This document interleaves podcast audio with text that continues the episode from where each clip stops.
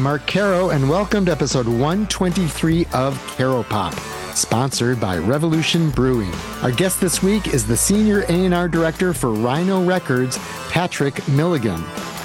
Last week's Caro Pop guest was former television guitarist Richard Lloyd, whose band's towering achievement is the 1977 album Marquee Moon. Rhino's High Fidelity series recently released Marquee Moon in a new pressing mastered by the revered Kevin Gray, who discussed this work in a recent Caro Pop episode.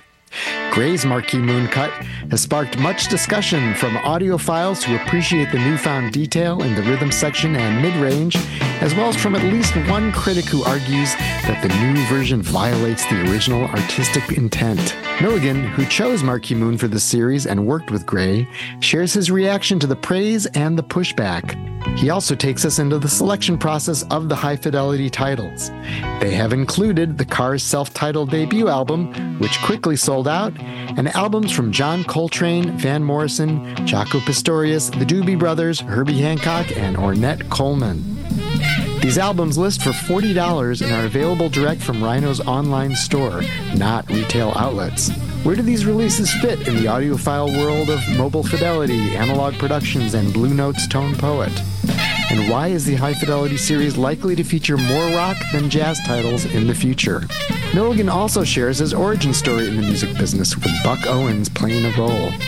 Then there's the story of Rhino, which started as an independent reissues label in the late 70s and released rock compilations and novelty records in the 1980s.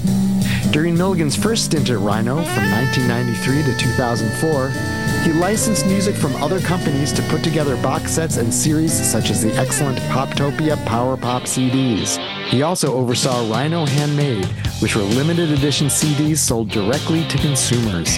The Rhino that Milligan rejoined in 2018 is like another company altogether. It's the reissues wing of the Mammoth Warner Music Group. Falling under the Rhino umbrella are re releases from Warner Brothers and its related labels such as Atlantic and Elektra. And of course, most of the business has shifted from CDs back to vinyl.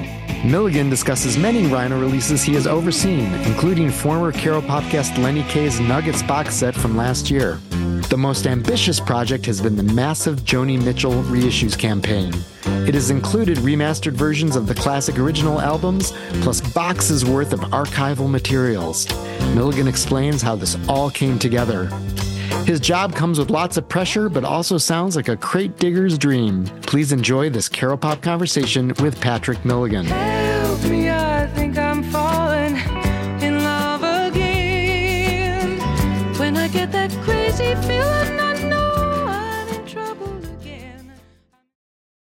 I have your beautiful new high fidelity uh, Kevin Gray mastered copy of uh, Television's Marquee Moon. Given that you guys had done other versions of it, and it's obviously a great album, what was it that made you think, okay, this is one that we could really take a leap with and do for this high fidelity series? It's a good question. I mean, it's one of my favorite albums, and I've seen you know some some chatter online about people saying, "Well, this isn't really an audiophile album," and to me, I think it's a great sounding album. I always have, um, and I think that it's you know it's it's not a lavish production. It's very organic and straightforward. I mean, the album is largely recorded live. I mean, they they had been playing these songs and rehearsing, and were really ready for these sessions, and they have that feel to them. And I think you know it deserves something that kind of elevates it a bit. And some people have been saying.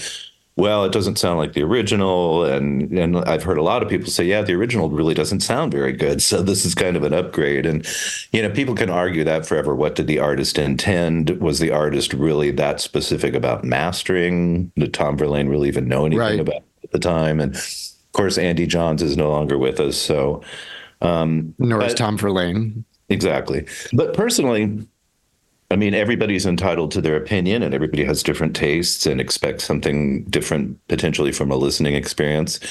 But when I got the test pressings of Kevin's cut and listened to it, I was blown away. I think it I think it sounds really great.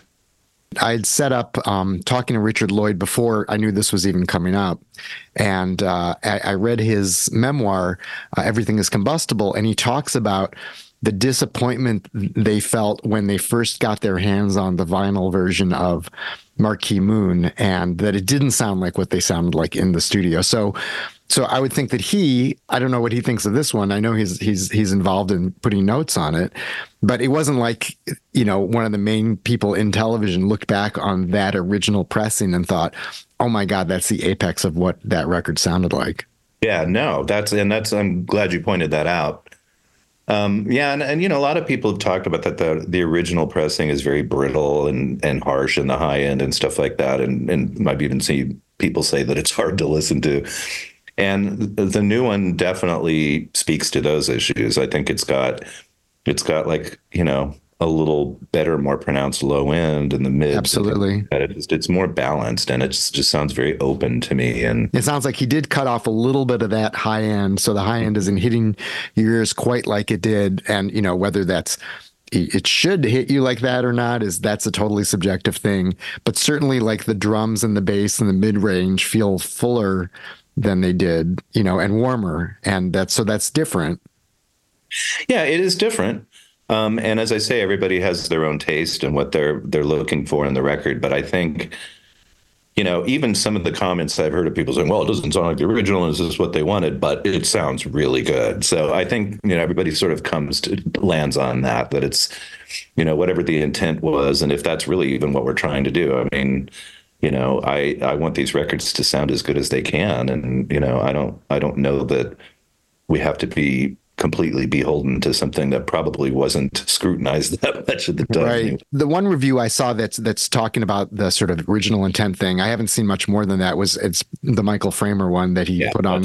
So people share that video and then they debate that. And even then, he's I mean, I watched that and he's like, it sounds fantastic. Don't get me wrong. It's just not what the artist intended, but it's hard to know what the artist but, intended because he, he's he not there. That. And right, yeah. So yeah, he's he's making an assumption. So uh, you know that's not necessarily absolutely ironclad. you know, it used to be that people would get upset because they'd re-release something and put synthesized drums on it, you know, or they'd re-release something and add strings, or they'd mess with like the mixing in these really sort of blatant ways where you know they're they're totally you know reinterpreting it.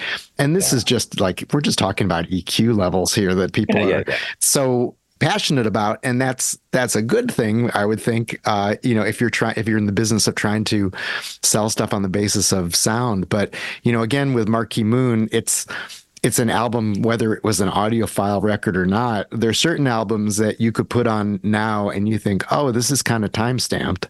And then there's certain albums you could put on and you think this punches as hard and as crisply as it did when it came out. And I think that Marquee Moon is one of those records. And one of the reasons that it sort of stands up as this classic is that every time you put it on, it just kind of jumps out of the speakers at you. And you're like, wow, this is really great. And this is really sharp. And, you know, those two guitarists' tones are, you know, interweaving with each other in this way that, you know, we hadn't heard before.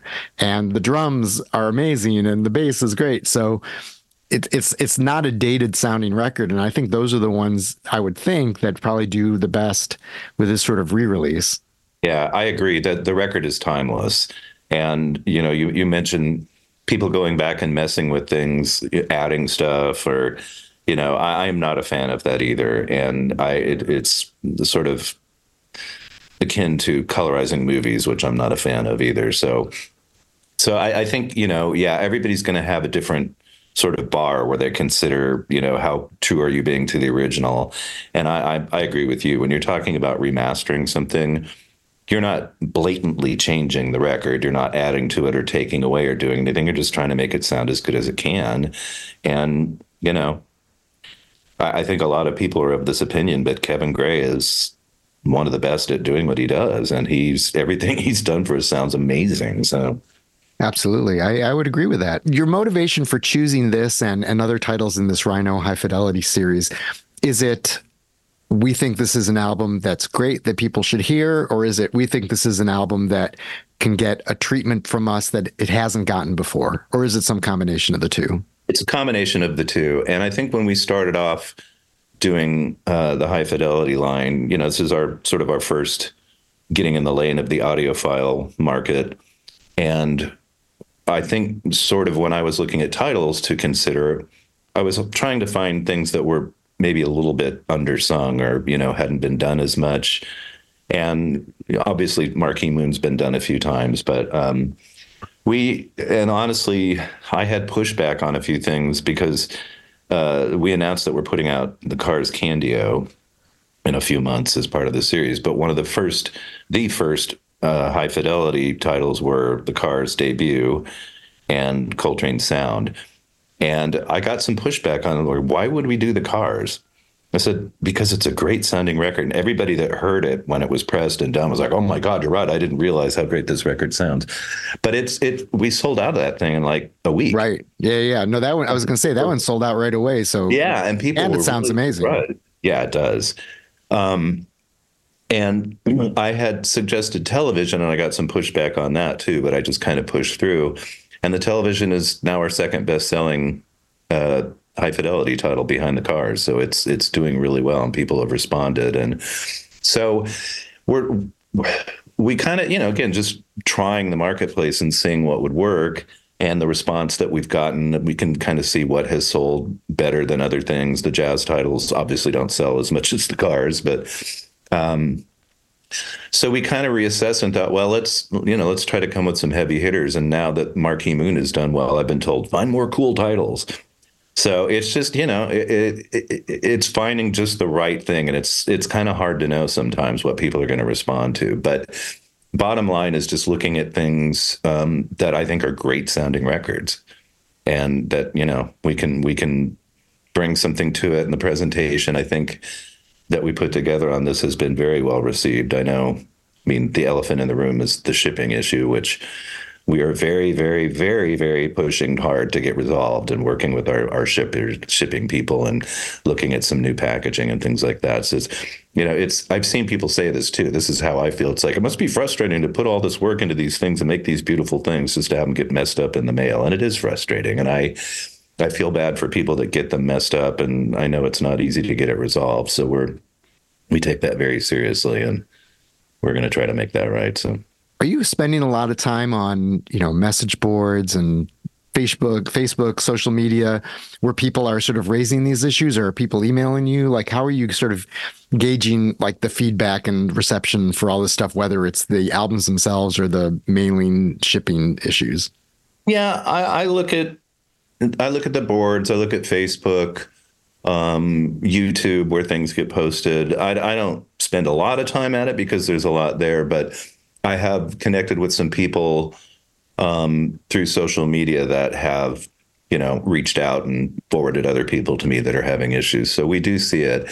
And I can tell you that most of those things, when I see them, they get forwarded to our shipping people. So they're feeling the pain too, hopefully. it is really like, oh man, we put up this great thing and all people can talk about is, you know, their thing got damaged. And I, I understand it. I get it. I'd be upset too. So there are all these companies that are you know that license uh, you know albums from you know the labels and put out their you know fancy versions of them. With rhino high fidelity is this your way of saying you know what? We're just going to do some of this in house we're not going to like send send this somewhere else to do the definitive version. We're going to do our own definitive version yeah and i think we sort of see it as there's room for both and and part of the way that we decided to do our line was to make it affordable you know so it's not they're 40 bucks a piece and they're beautifully packaged. They've got new nodes and you know I, I think it's a good presentation but it's not you know it's not a mobile fidelity. One step 45 rpm that's like 150 bucks or whatever those go for. So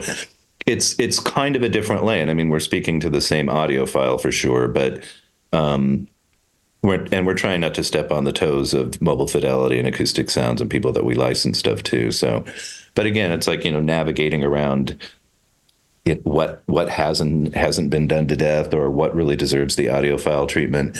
And so far, everything we've done um, has been AAA. Um, and at some point, we get you know into the more recent catalog, we're going to have to embrace digital. Um, I think too. So that's so far we've we've stuck with that, and that's kind of my current plan is just to, to stay with the AAA things for now. But I mean, we've got Steely Dan and Donald Fagen and things like that that would be really cool to have Kevin Gray cut. So yeah, I would I would look forward to hearing those for some of the jazz titles, for instance, because so many of these, these have been licensed again to Acoustic Sounds or Blue Note puts them out. Coltrane Sound has come out. Ole Coltrane is coming up. Is it sort of trickier to navigate? Like, well, which which jazz titles, like by Herbie Hancock or Coltrane, haven't been spoken for, as opposed to you know some of the rock stuff that's just basically in the Warner catalog?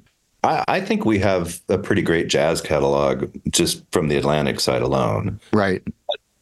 Other than Coltrane, um, it's not really that easy to get numbers on the jazz titles. So, and they that's probably why a lot of them end up getting licensed out. Um, but again, I mean, I think like part of the reason, and this was early in the process of picking titles and trying to highlight, you know, records that deserved a little more attention or maybe are kind of overlooked. That was part of the, part of the reason we picked the Jaco Pastorius word of mouth for the second batch of high fidelities because I don't know if you've listened to that, but it's a record that I, I've a lot of people comment. It's like, oh, I never heard this record. I heard the first one, but and it's great, and it's a great yeah, no, it's really cool. There's, yeah, there's just it's it's maybe not what a lot of people would expect, but that was kind of the thing. It's like, well, gee, this record has nobody's licensed it. It hasn't been out. I don't think it's been out on vinyl since it was originally out. So, yeah, I thought that was a cool title because I, I like a lot of people who's not that up on on you know more modern jazz. I'm like, yeah, I know his stuff. I know him from playing on you know Joni Mitchell's Hejira, you know, and I know him from you know like like that sort of era. But like hearing that album of just him, it's it, it sounded very cool. Yeah, and if you, the first album, the Epic album, which is really good too, very much more features his bass playing. It's you know very front and center, and it's not like it's not on word of mouth, but word of mouth is very much more about his compositional and arranging skills and stuff like that. It's a very textured, interesting sort of big bandish, like modern big band sort of thing, a twist on that in a way, and it's so it's yeah, it's it's different than what a lot of people might expect, but it's I mean, I, so many people that have listened to it are saying, "I've heard this, for, hearing this for the first time, really, really like it." So that was part of my goal: is let's make people hear these records that aren't kind of done to death. Yeah, and Atlantic has had its big, big Atlantic 75 campaign where mm-hmm. they put out a lot of their own stuff. And then, you know, Acoustic Sounds have done stuff. Vinyl Me, Please has done stuff. Mm-hmm. Is that something you have to navigate around also? Like, you're yeah. like, oh, we'd like to do this. Oh, they're doing it over here. So wait, we get this one. You guys get that one. We definitely do. Yeah, we we put together a list of our own titles, and then our uh, our guy that deals with the third party manufacturing deals. You know, sort of we coordinated lists and got some things out to those people that we weren't otherwise doing. So yeah, that was a very coordinated effort. So do you think the right records ended up in the right places for whatever that's worth? Yeah, I think so for the most part. It you know it's looking back on it, there's a few things I go, oh yeah, we put this in this campaign, and now we're looking at it for this other thing. So it's kind of like it just we're doing so many releases all the time. It just it, it you it just gets confusing sometimes, and you sort of go, oh yeah, we did that back in. But I can tell you, I'm constantly on Discogs looking at what's the most recent you know release of this record and has it been done to death and so and it, you know it's a little of both we're doing things that have been done it's not all you know, like Jaco Pastorius, things that that hadn't really gotten a lot of attention. But we got a lot of big, exciting things coming up, and we're trying to raise the bar a little bit. So there you go. In general, when you're putting out these these other albums, are there ways where you can actually improve them? Like, would you look back and you think, you know what, doing these in 2024, it's just going to sound better than when we did it in 2018 or something like that? Yeah, for sure. Um, and, and especially with these high fidelity titles, I think, because we are absolutely cutting them from tape, which quite honestly, we mostly do when we can anyway. It's not like there aren't things that get cut from digital at times, but wherever I can, I always try to cut from tape. But cutting from, you know, having Kevin do it, pressing it optimal. I know a lot of people have various opinions about different pressing plants, but in my experience, optimal is the best stuff we have done. It's always very clean and quiet and they just I think they've got good quality control. And I've talked to a lot of mastering guys that that think that too. It's like they've been doing this for a long time. They know what they're doing. And so, you know, in the instance of Marquee Moon, a lot of people have been talking about the cut that Chris Bellman did a few years back that also sounds really good. and I, I wasn't really sort of looking at that when we picked this title, but um, you know, and I think for the most part, vinyl production, mastering, things like that in the modern era are of a higher quality than they were in sort of the original LP era when you know record, records were getting pressed millions at a time and you know budget lines that were using recycled vinyl and things like that. I mean, I won't name names of labels, but there are a few labels that at the time you you could pretty much count on it was going to be a crappy pressing if you could. Right. And I just there's more, you know, technology is better for cutting lacquers and things like that, and just more care and and you know precision go into the making of them. Yeah, when I've asked Kevin Gray, like, what's in general, are you better off buying a, pristine original of you know one of these albums you're remastering or one of the ones you've remastered? And he's like, you know what, my equipment's just better, you know, and and the stuff his equipment now is better than the equipment he had like a dozen years ago because he's Yep. upgraded it and built his own tube system and everything. Exactly. And he's like, yeah, it just it just sounds better. I guess the variable is what condition the master tape is in. You know, if there's any degradation of that, then maybe that sort of evens it out a bit. Yeah, I, there have been a couple titles I've looked at doing that I had to sort of pull back from because of tape damage. And there are some that I'm looking at ways to work around that too because they're worth doing. Um, I worked with Chris Bellman a few years back on a 50th anniversary of CSNY's Deja Vu. And we wanted to cut the vinyl from the analog flat master, but it's damaged. The top of the tape carry on's got some dropout at the beginning of it. And it just couldn't really cut from that. So we got everybody to agree to let him we got every source we had of the album every safety copy every eq copy everything over to him and let him pick the best thing to match that. He put it on you know did what he needed to do to match it put it on tape and then he cut that piece of tape into the actual master. So we we effectively repaired it. And how how long of a stretch is that for uh, you know? Are you listening to like twelve seconds of you know hybrid it's, digital it's, it's less it's less than a minute for sure i can't recall exact but it, but it's just really sort of the beginning of that that acoustic intro just had like some dropout in one of the channels so and when you listen to that pressing, can you actually tell where that splice is? Nope. I, I had a feeling not. nope nope sounds perfect So what about like like American Beauty? Kevin uh, Gray told me that he actually mastered that one twice before. What what's going to be different when he does this one for the high fidelity? Like what are the variables there? well one variable like he's saying he's done it before but his equipment is better now um, where I don't really recall where the other ones were pressed or how they were done, and I'm sure they sound fine.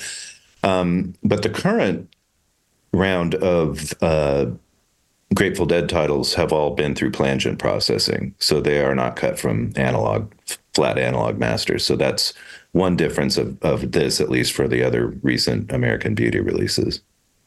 Do you take like the mobile fidelity and uh, I don't know the one that came out in the Vinyl Me, Please anthology and kind of do like ABC comparisons just to hear how yours Sometimes, sounds? yeah, yeah, yeah. hmm Did- did Yeah, you- I, and I, I would say Kevin's stuff never fails to me. I mean, it's just he's Right. he's really got it down. He's got an amazing ear. In terms of the the album price, you know, with forty dollars, I mean, it seems like that's sort of in line with, you know, your tone poets and and your stuff that's not kind of the crazy hundred and twenty dollar one step sort of thing. Do you think that's sort of the price point that's going to be what people expect to pay for, you know, a record? At least, you know, one that sounds really good. Well, I think a lot of the feedback I've seen is that people think it's a good price point and that it's a good, you know, quality for the price. I think it is. And we tried really hard, you know, and obviously we're selling these mostly D2C, and that gives us some room to kind of, you know, play with the, the cost of packaging and stuff that normally for retail, you can't, you don't have as much room to do that. So, um, but yeah, I think that that seems to be a good price point. People seem to like it. And you know we we looked at a few different things when this first came up i was being encouraged to look into doing half speed mastering and i sent some tapes for another this wasn't a high fidelity thing it was going to be a record store day thing i sent some tapes to them and we get an email back saying why did you send us tapes and we was like well you were going to do half speed mastering on this and they said well we do it digitally so i was just like well, I don't really see that being a big advantage if it's all becoming Right. digital, and it, it doesn't really make a lot of sense. So I kind of pushed back on that and had support. And we considered doing the double 45 thing, but it just adds to the price of the package. And we just landed on this and, and, you know, tried to make these as nice as we could. And I think people have, you know, it's kind of seemed to resonate and people have responded well. So it seems like we kind of landed on it the right way. Yeah, it feels like when you when people like it, they're like, oh my, you know, this is a very high quality product for forty for forty dollars. So are, is this being sold in stores at all, or is this all through Rhino's you know website? It's all initially through the Rhino website, and eventually they they will go to retail if there are copies left. So obviously, the cars that sold through um, never made it to retail. Television is getting pretty close. So for all of you listening, if you haven't bought one yet, you better hurry. There you go. How about Doobie Brothers? Doobie Brothers did pretty well. We sold out of the book bundle, the autograph book bundle. I saw that. quickly. Yeah. Um, but yeah, it's it's doing reasonably well. It's you know that's another title. The the reason we ended up doing that was because management asked us if we were going to do something for the 50th anniversary, and we already had another Doobie Brothers title in the calendar, and I was like, well, let's do it for High Fidelity, and you know we came up with the book idea. They let us use an excerpt for the notes, which really is great. If you if you've read it, it really gets into the nuts and bolts of making the record. Um, so that that's kind of what motivated that. But a lot of people were like, "Well, why are they doing this?" And it's it's been done. We haven't really done that much with the Doobie Brothers the last several years. It feels like we did the Quadio box um, a, a handful of years back, but I've seen a lot of people comment on that, just saying they can't believe how great it sounds. And another one of those people like, "Is this an audiophile record?" It's like that's a great sounding record, and Right. you know, Ed Templeman and Donn Landee made really great sounding records. So, and I've seen a lot of people say, "Yeah, I've never heard this sound so good." So, that's the first Doobie Brothers album I bought, and it's funny because this has happened to me on it. Like we were talking about Deja Vu records that I'm doing 50th anniversary editions of that I bought when they came out. So that kind of ages me, I guess. But um, Well, and you guys did Van Morrison and uh, you know his his band and the Street Choir, which you know a lot of people know Domino, but it's that's not a title like you know Moondance or Astral Weeks. So i- is like they're an advantage because you're sort of pulling out one that you know people are going to be familiar with, but not so familiar with, or That was part of it. The Van Morrison, uh, there's a couple things that went into Van Morrison. We only control three albums. Um, all the other Warner albums reverted to him. So we've got Astral Weeks, Moondance, and his band in the Street Choir. So interesting.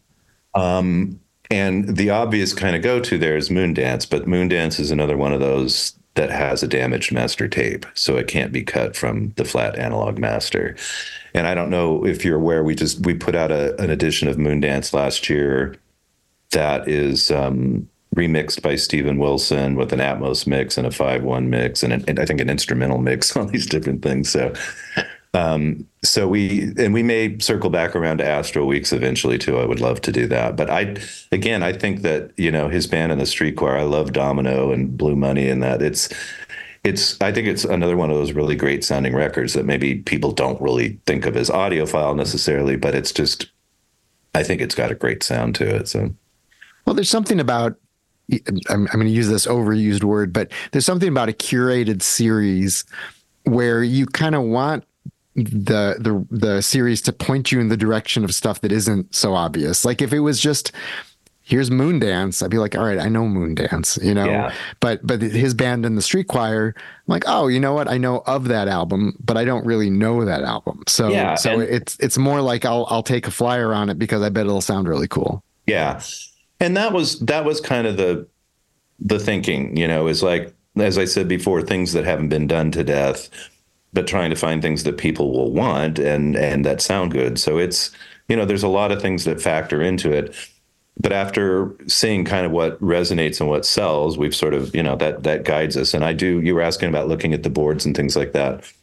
I do I look at those things and I do go, oh, people want this, you know, and write stuff down. So and we've got know, I do that for like we're we're doing these quad things too, and I, I look at those too because there's there's a fair amount of noise about you know on the, Right. the forums about different things. So we Oh, you just that. Yeah, you guys just announced one that I was like, oh, that would be a cool one. Was it Good Old Boys? Are you doing that? Yep. Randy Yep. New- Newman? Mhm, Oh, I love that record. I do too. Um, my favorite Randy Newman album. It is my favorite Randy Newman album. It is the best one, and and it's not to say that Sail Away is any slouch, but uh, or Yeah. twelve I songs. might get around to that too because there's a quad of that. So Cool. Yeah, well, there's some like also there's just some crazy quads out there. You, you guys should put out like the quad of the first two Steely Dan records. Um, like like we if don't you, control those, unfortunately. that's too bad. Yeah, yeah, yeah. Right, wrong, wrong company. Well, because because we because we talked about that for uh, I guess it would be like more Fagen for you know the High Fidelity series, but Yeah, we have we have the last two Steely Dan albums, the ones from you know the 2000s, Two Against Nature, and everything. Right. Yeah, actually, you guys had a really nice record store day uh, Mhm. releases of those. Yeah, So I have the two against nature of that one as well. Two Against Um, Nature, I think is a fabulous record. I I just It I- took I've me a while always- to come around to it. It, it did me too. I've always been a huge Steely Dan fan, like, like, you know, probably my top 70s group. And I remember when I first heard Cousin Dupree on the radio before the record came out, I was like, well, come on, you guys. It's just 20 years and we can't do something to. And then I got the record and started listening to it more. And it really grew on me. And it's really, I think it's a fantastic record. There's not a weak song on it. And then if you've ever had the chance to hear it in 5 1, it's which really not. it's amazing. I don't mean, have any of those other. that they think they you know. mixed to five one when they made the record, so it was you know kind of part of the process. But it's it sounds amazing. We looking at possibly going back and revisiting some of the DVDA titles, um, getting them back out like on Blu-ray of some Hmm. of the five mixes because there's there there are some amazing five one mixes. There's some crappy ones too, but and I think that's kind of the the case with quad. It's sort of people use different approaches. Different music is sort of you know more uh, adaptable to that kind of format. So Given how well the Cars, you know, debut album did on uh, High Fidelity, and obviously you have uh, Candy-O coming up in March, I think Yeah. March. That era of music, like the late '70s, early '80s, it seemed like the Warner family of labels, Sire and Warner's. You guys had a lot of great stuff back then. Are you going to sort of be digging more specifically into that era, especially since there seems to be an appetite for stuff from around then? Yeah, I, I'm. We're looking at trying to get into more modern stuff, and as I've said, obviously you get into a particular era where you're looking at a lot of digital masters. Part of that, and a lot of people, a lot of us here would really like to get into this, and I've seen comments from people, is some of the UK rep that we don't really oversee. So it's something we would have to work to kind of get, you know, buy-in from the the UK Rhino team. So things like the Smiths and Echo and the Bunnymen and Pretenders and things like that. Um, I really would have loved to do a, a 40th anniversary of Love Learning to Crawl as a high fidelity, but I think there are other plans for that. So, but um, yeah, definitely want to get into more of that. And and seeing that cars and television are our best sellers, that's a good indicator of what seems to really be landing well with people. So. The, the learning to crawl thing is that a matter of again in house? There's just competition for these titles. Uh, well, the Pretenders is an interesting. I'm choosing my words carefully because that one was sort of split rep, and we had initially been because the UK had sort of expressed they had no interest in doing anything with the catalog because Demon had licensed stuff over there and put things out, and they kind of felt like it was covered. And we were looking at doing some things. We we actually did a singles box set, and we did a live record store day thing. Um, but I had plans to do the first album, and we kind of were going back and forth with the UK folks to figure out where that really lived, and even management. We had had a meeting with management that was on board with us doing this stuff, and some of the higher ups finally decided it, it was going to land on the UK side. So that's it's kind of in their control now. So, and it doesn't rule out you know doing things. It's just we kind of have to finesse that and, and work out you know, and and some of those things too. It's not just it's not just the the you know overseas team. It's artists can be difficult too. I mean, getting Smith's things approved Right. and cleared is not an easy thing to do. So. Yeah, any of them where you need the approval of more than one band member who isn't talking to each other, I would think would be tricky. Who, who controls that first Pretenders record?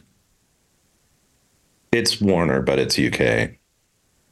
Oh, so it's so they're all in that sort of UK Yeah. bundle.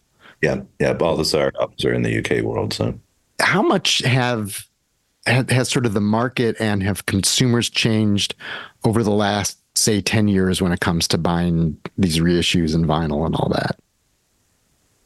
Well, certainly the vinyl thing has just exploded, you know, over the last 10, 15 years or whatever. And we're doing so much vinyl now. When I worked at Rhino from 93 to 2004, and we, I, I can only think of a couple of things we ever even did on vinyl. It was all CD and it was all, you know, we had our own manufacturing and now being back, we do far fewer CDs than we do LPs, and CDs are on the rise too. And it, you know, it's the kind of thing. It depends on the artist and the demographic who's buying what, and we kind of, you know, try to gauge that, but it's impossible to know.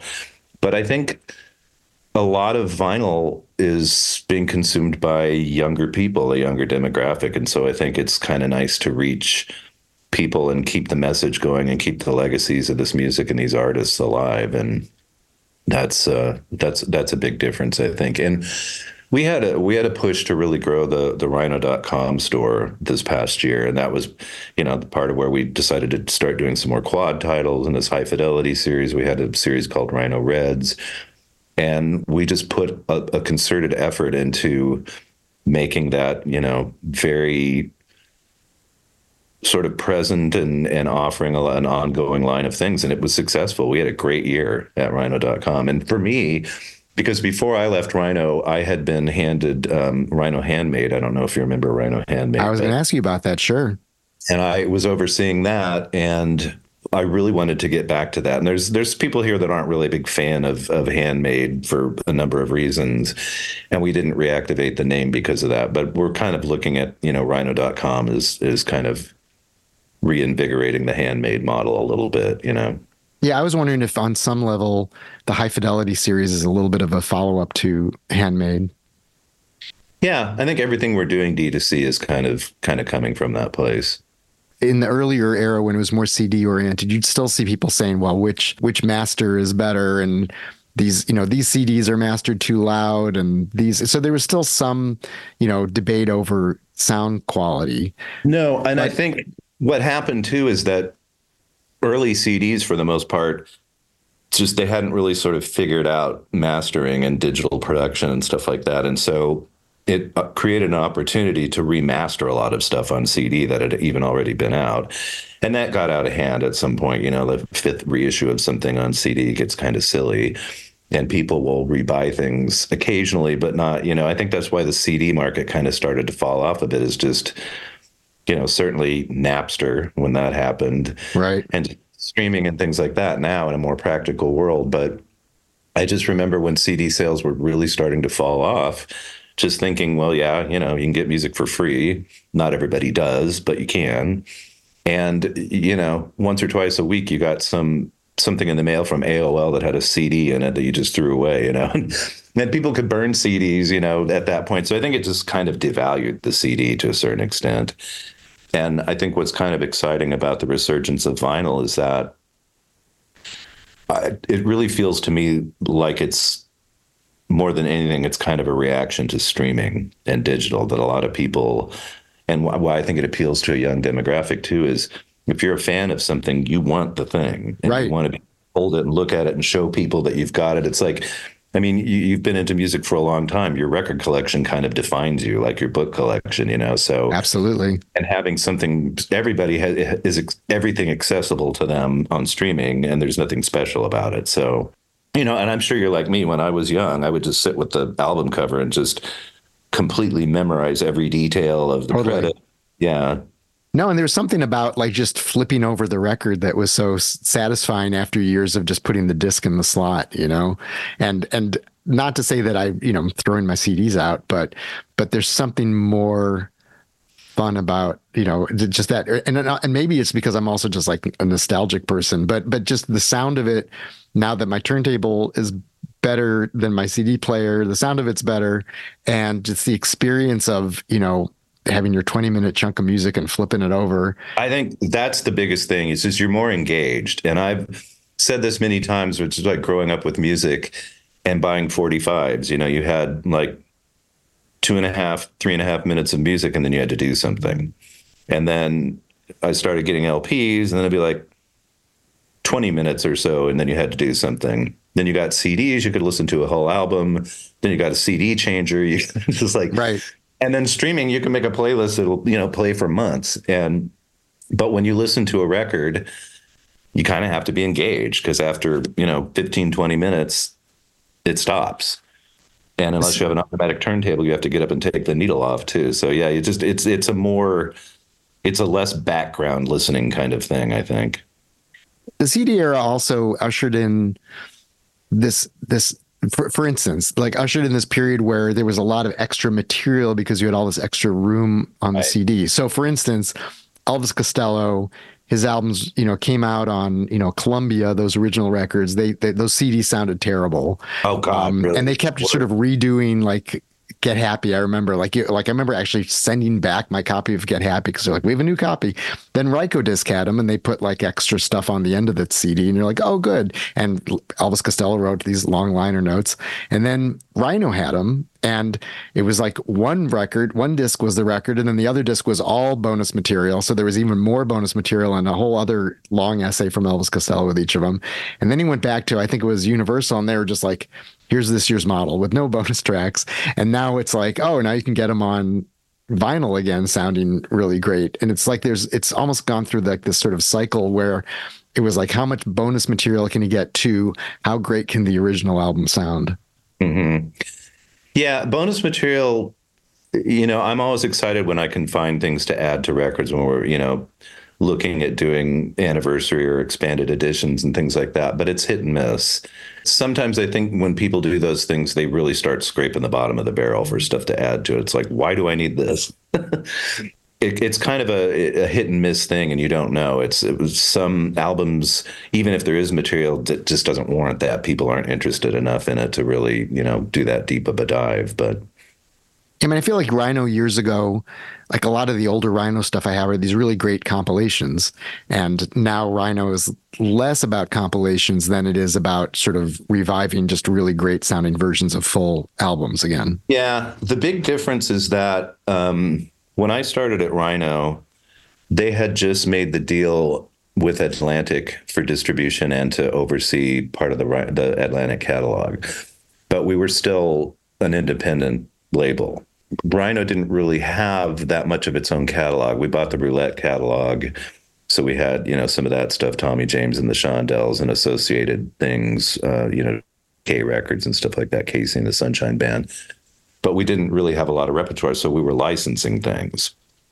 And at that time, when the catalog business, I mean, Rhino got into the the music world at just kind of the right time, the dawn of the CD era, because when they started doing CDs, they were able to get things out on CD that weren't available on CD. Like, I don't know if you remember the old Billboard series that we did, 10 tracks. There were like a right. bunch of CDs. I have a lot of those. Yeah, and and people would go into record store and say, "Hey, do you have you know this song on CD?" And it's like, "Well, it's on this Billboard thing with nine other songs from the same era that you probably like too." And so that did really well. The Have a Nice Day series was like that, and we did all these sort of genre box sets and things like that. And because Pop, Poptopia, I have those. Yep, yep, that was one of mine. Yeah, I love that. Um, but we, I think once catalog and CD kind of became aligned, the labels started getting more focused on doing their own stuff. So it became more difficult to license things like that. And once we became part of the Warner Music Group completely, we're basically the Warner Music catalog division. So right. it's it's it's a different thing. And we recently did um, I worked with Lenny Kaye on a 50th anniversary Nuggets set that we did for Record Store Day. So it was the original 2LP and there had actually been a second volume of Nuggets planned, but it never came out. Right. And I think it because it it was when Jac Holzman left the company and it just didn't get pursued. Um, and we found a list, and it was a list that wasn't final because it wouldn't have fit on two records. But Lenny took that and kind of you know formed it into a volume two of Nuggets. Um, and so we had to go out and license a bunch of stuff. And it was our licensing guy was like, "Well, this is fun. We never get to do this stuff anymore." So, um, and because it's you know a lot of that stuff is not top tier stuff for the catalog, the Universal and people like that. They were willing to license to us. So I saw you So guys that- just put put out that Nuggets 2 as a, a standalone Yes. album now. So on psychedelic vinyl, and the first one too. Both of them are now out now on psychedelic vinyl. They look really cool too. right, because the first one's been another one of those that's been reissued It's been a bunch of a lot, different yeah. ways. But the second one, I don't think existed outside of that box set. No, not until now. Yeah, it, it was part of the box set in April, and then we broke it out just this month.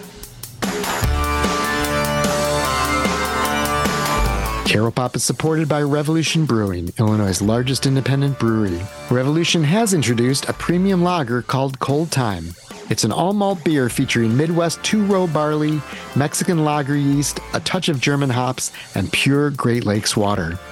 It's packaged brewery fresh and never pasteurized. The brewed low and slow badge on the can attests to a slow, lower temperature fermentation that mellows the beer for a smoother, more flavorful sip. Cold Time is available in 12 packs of 12 ounce cans. You've had two stints at Rhino, and uh, and you did other stuff in between. Tell me, like, just how you got to Rhino in the first place, and like how this became the thing that you're doing. Well, it's kind of an interesting story. I actually, my major in college was music with a specialty in recording and uh, music business. They had us take those classes. It was, I went to the University of Colorado at Denver, and I think it's it was really one of the first places that offered a program like that. I got out of school and became a typesetter. There you go. and so I did that for several years, but you know, I play music, so I was still playing in bands and things like that. And I really, I'm a, a huge fan of like old country music, you know, from the 20s through like the 70s. And I'm a really big Buck Owens fan.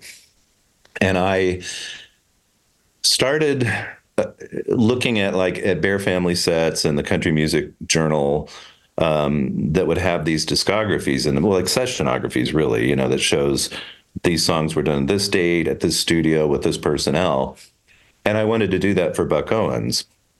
And so I contacted uh, the Buck Owens uh, group up in Bakersfield.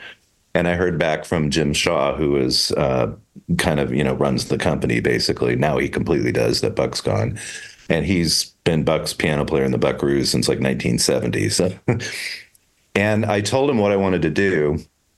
And he was like, well, somebody already did that. Um, so he goes, I don't, I don't know that there's really room for that. I'll send you a copy. And it was, it was a gold mine uh, article and it was a discography. So it listed all of his releases.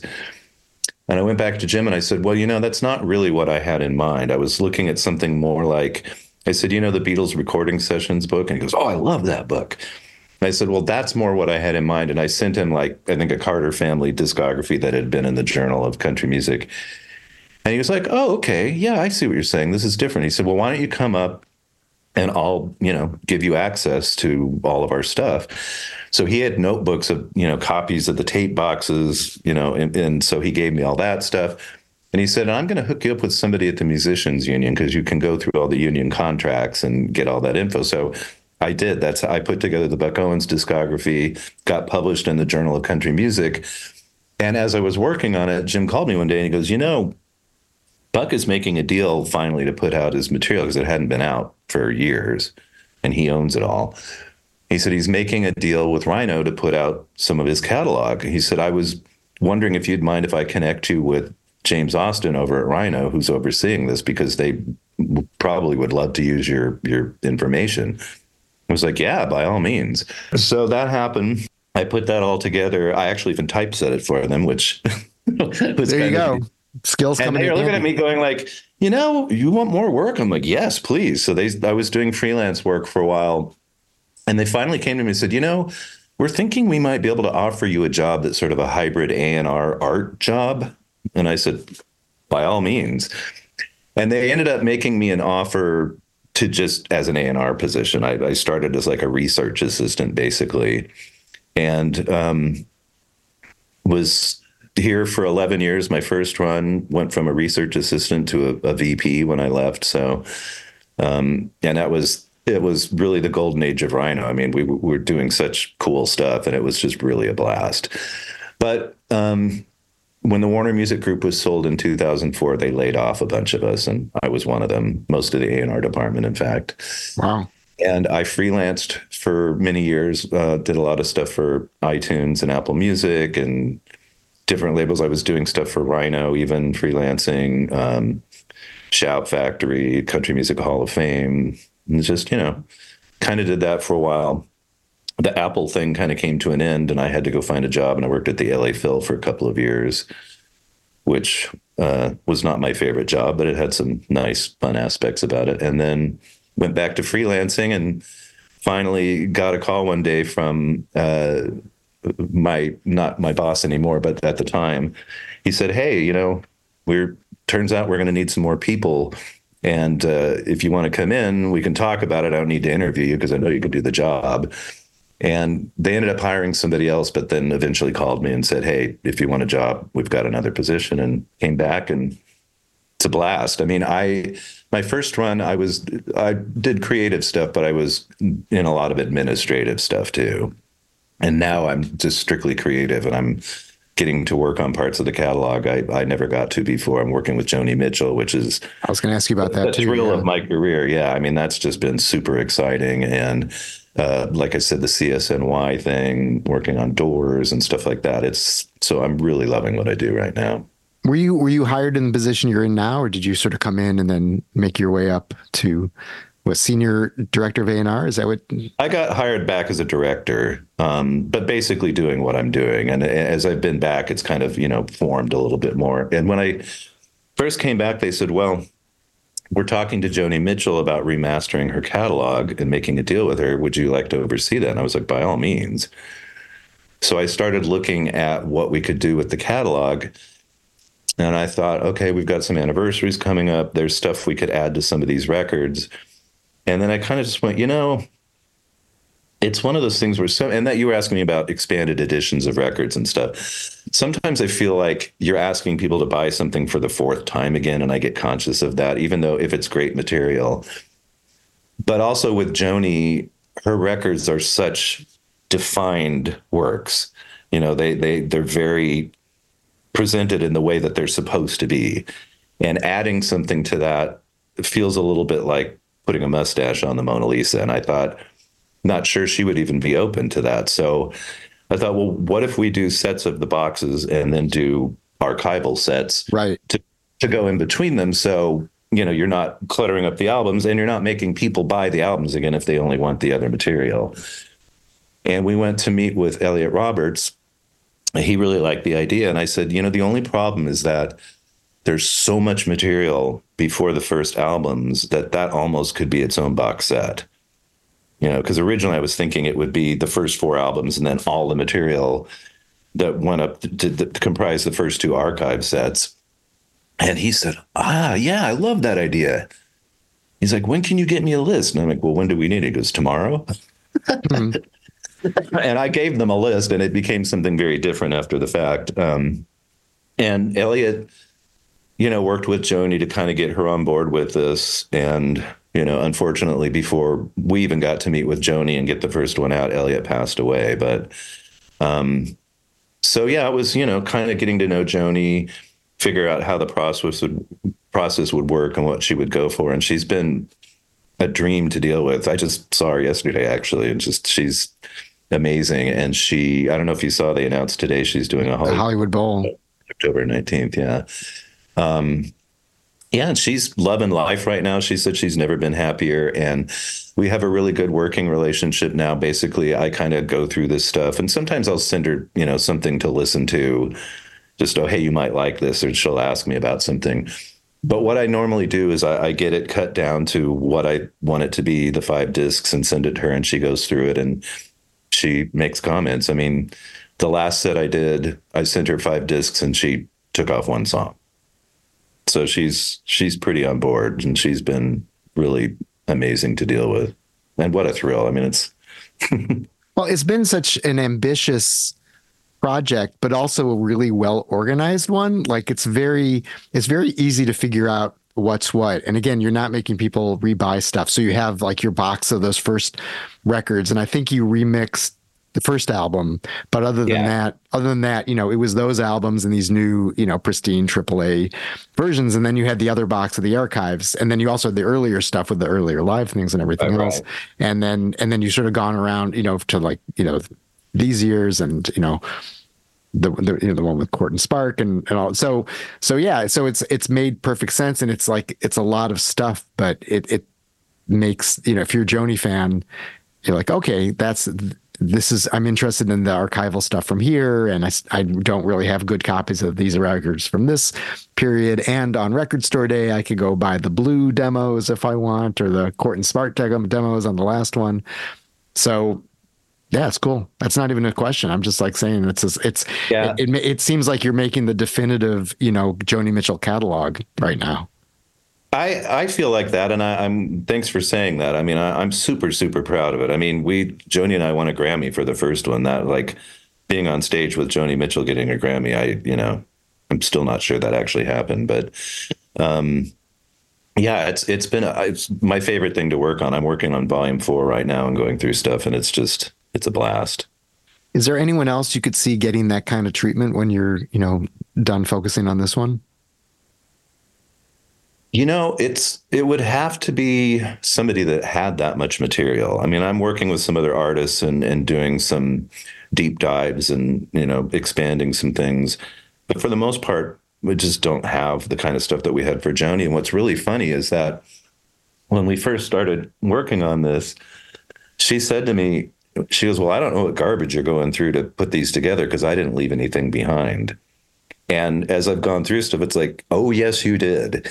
And in her mind, I mean, I think some of that is, well, this isn't something I ever intended to use. Or, and I think she's also thinking of it in terms of a lot of leftover songs. And that's something that, uh, if you have all the archives, you can kind of see that wanes as the series goes along because the early years, there are a ton of songs that she never recorded or or put out otherwise there were others that we didn't we weren't able to use um, from that era too. I hope at some point we can circle back and get some more of those.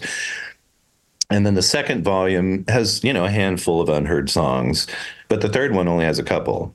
And the fourth one so far i'm not sure i've even come across anything that's completely unissued well actually yeah there are a few things. There's some mingus things that didn't make the final album but so it's fewer unheard songs as they go along i think. And and the the combination of you know where there are demos or studio outtakes or live, that's constantly fluctuating too, because she, you know, she did demos for some albums and not others. So Where do these archives exist? Like where where she's like, "Oh, I don't know what's left." And you're like, "Oh, there's a lot left." Like where are you getting it from? um, it comes from a variety of places. We have stuff in our Warner tape library, um, and she's got a, a tape storage facility up in Canada. Um, and she has some things there, and her her guy that oversees that gets me things from time to time, um, and then some things from collectors too. Wow. Like how do you structure your day-to-day duties? Like how much of it is high fidelity, how much of it is Joni, how much of it is just general overseeing the label?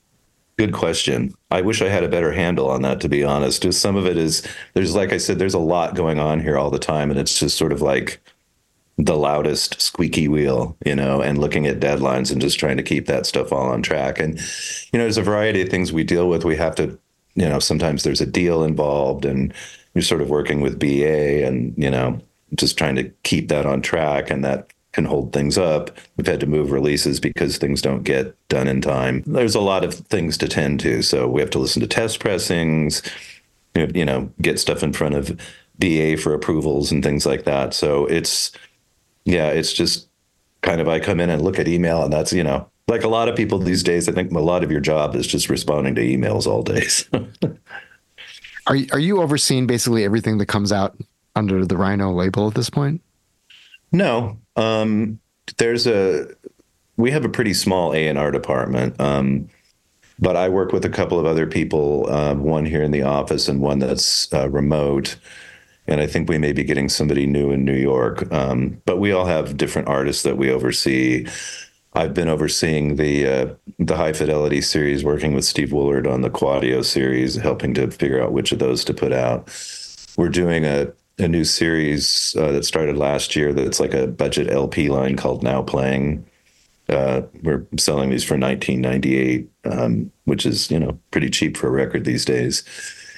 And that's done pretty well. Some of us are seeing that. Um, yeah, so you know, we just different artists, like I say, Doors, Ramones, Joni Mitchell, James Taylor, CSNY. Yeah, Doors and Ramones, you've had a lot of record store day, like live things that hadn't come out. You obviously have pretty robust archives for each of those bands as well. We do, yeah. Yeah, and we've Um, done deluxe deluxe editions of Ramones things too. Added a lot of you know demos and outtakes and live stuff. And Did you ever see those, the Fleetwood Mac, uh, the alternate collection? I had a alternate hand in it. I had a hand in it. Bill Inglot pretty much those came out of like the, the upgraded versions, the deluxe editions of those albums. And there was that material to sort of put those alternate versions together. Yeah, they did the box sets of those, and I think they did some of them individually. But yeah, Bill had a big hand in that. I am now the Fleetwood Mac person, so I've got a little bit more of a hand in it now. But that that stuff all kind of happened during my hiatus, pulled from that that period. Right. I, I was wondering sort of how much of like if there are other bands that you could sort of assemble these alternate versions of their albums and put them out and have people respond to them favorably. There are Monkees is one, and we've kind of thrown that around as as a possibility. Ramones, I think we've kind of talked about possibly too, because there's a lot of stuff. But Yeah, you did that Pleasant Dreams New York mix, so that was one. right, So, and then the thing I was going to ask you was, um, how far out have you scheduled your the Rhino High Fidelity series? Like, how many of the titles do you know already? um, pretty much through the end of the year. There's a couple of things I'm reconsidering. And, you know, again, just with looking at the, the response and how things are doing and, and the feedback from people here too, it's like, we need more cars and television. So, you know, uh, and obviously, as you said too, it's like that seems like a sweet spot of an era for people. So, so yeah, we're in thinking about doing a few innovative things too. So Define innovative. mm, maybe moving beyond one LP. You mean you mean like Innovative. You mean like putting out more than one by an artist at the same at the same time? Yeah, like a box set. Oh, cool. Are you are you going to move more toward rock and less do less of the jazz? You think? Yes, for Well, sure. I, I well, as you've seen, uh, some of the upcoming schedule, we we moved away from one rock, one jazz. We have two jazz, jazz titles coming in April, which is Jazz Appreciation Month. But I think, yeah, the the rock stuff has outperformed the jazz stuff by quite a margin. So I've, I've sort of been encouraged to move away from the jazz stuff for a little while. So So what's going to be the next month? You have two titles because you're doing March and April, I think we have then June will be the next ones. and you'll announce those right Probably. here, right now. Everybody, listen! He's about to reveal them. Great to touch base with you. Nice to chat. Take care. Have a good one. That's all for episode 123 of Caro Pop. Thanks so much to Patrick Milligan for taking us inside the vast world of Rhino Records. At store.rhino.com, you could buy the high fidelity editions of television's Marquee Moon, Ornette Coleman's Change of the Century, the Doobie Brothers' The Captain and Me, and more. Coming in March are the Cars Candy-O and the Grateful Dead's American Beauty, and for Jazz Appreciation Month in April, John Coltrane's Ole Coltrane and Miles Davis's Tutu. You can find the rest of the label's available catalog at rhino.com as well. Caro Pop is produced by Chris Swake, a master of high fidelity. Thanks to Mark Provenzano and Brian Stetton for becoming Caro Pop friends. You too can become a Caro Pop friend for a mere $24, which you can contribute at caropop.com. Your support is much appreciated. I'm Mark Caro. Please follow Caro Pop on Twitter, X, and Instagram at Caro Popcast. And you can follow me as well at Mark Caro at M A R K C A R O. Please share this episode, subscribe, tell your friends, and tune in again next week for another Caro Pop conversation. Thanks.